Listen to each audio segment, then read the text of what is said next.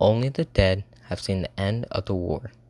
Hi everyone, you are listening to War of War, and today we are going to be talking about the last battle in the aftermath of World War I. On June 28, 1914, Archduke of Franz Ferdinand of Austria Hungary and his wife Sophie were shot by a Serbian nationalist. Due to national alliances, Germany gets involved and declares its support for Austria Hungary. Austria Hungary threatens war on Serbia, which marked the beginning of World War I. The war lasted for four years. Many countries were involved in this conflict, which includes Germany, Austria Hungary, Bulgaria, and the Ottoman Empire. They were known as the Central Powers. They fought against Great Britain, France, Russia, Serbia, Italy, Belgium, and the United States. They were known as the Allied Powers. The war took the lives of 16 million soldiers, with 21 million wounded, and about 7 million soldiers were left disabled.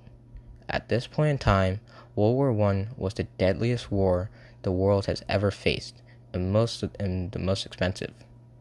On top of that, World War I introduced highly advanced weapons such as tanks, combat airplanes, submarines, poisonous gases, and long range weapons.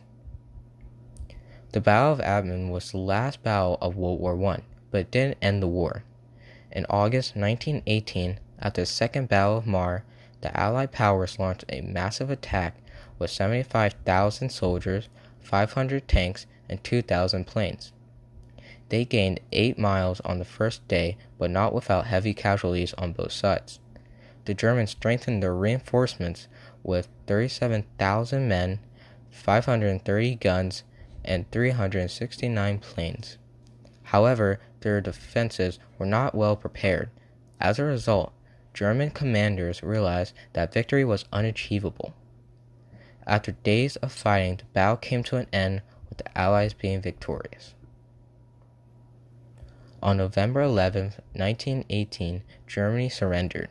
All the nations that were involved in the war agreed to stop fighting while peace was being negotiated. A year later, on June 28, 1919, Germany and the Allied powers signed the Treaty of Versailles, which officially ended the war. 32 countries attended a conference in Paris in January 1919 to make peace after World War I. The conference was held by the Big Three Britain, France, and the USA. David Lloyd George represented Britain, George Clemenceau represented France, and Woodrow Wilson represented the U.S. Germany was not allowed to attend the conference. The Big Three wanted different punishments for Germany and disagreed on how harshly Germany should be punished. That's because some countries suffered more losses and damage than others. Wilson wanted to create the League of Nations, which would be based on his 14 points that would make sure that Germany would not be destroyed. He also believed that Germany shouldn't be blamed for World War I. Additionally, he didn't want another world war. Clemenceau wanted vengeance. He wanted Germany to be punished. He didn't want a League of Nations. Rather, he wanted Germany to pay for the war and for all the damage and losses they caused. He also wanted to disband Germany's army so they could never attack France ever again. Lloyd George wanted a harsh enough punishment to please all those who want to make Germany pay. However, he wanted Germany to be strong enough in order to trade. The Big Three eventually came to a compromise, and once the treaty was ready, it was shown to Germany. But Germany couldn't negotiate. They paid no attention to Germany. Germany was ultimately ignored.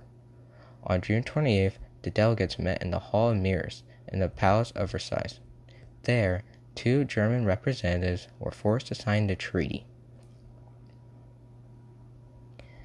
In terms of the Treaty of Versailles, it stated that portions of Germany's land would be given to Poland, France, Britain, and the US.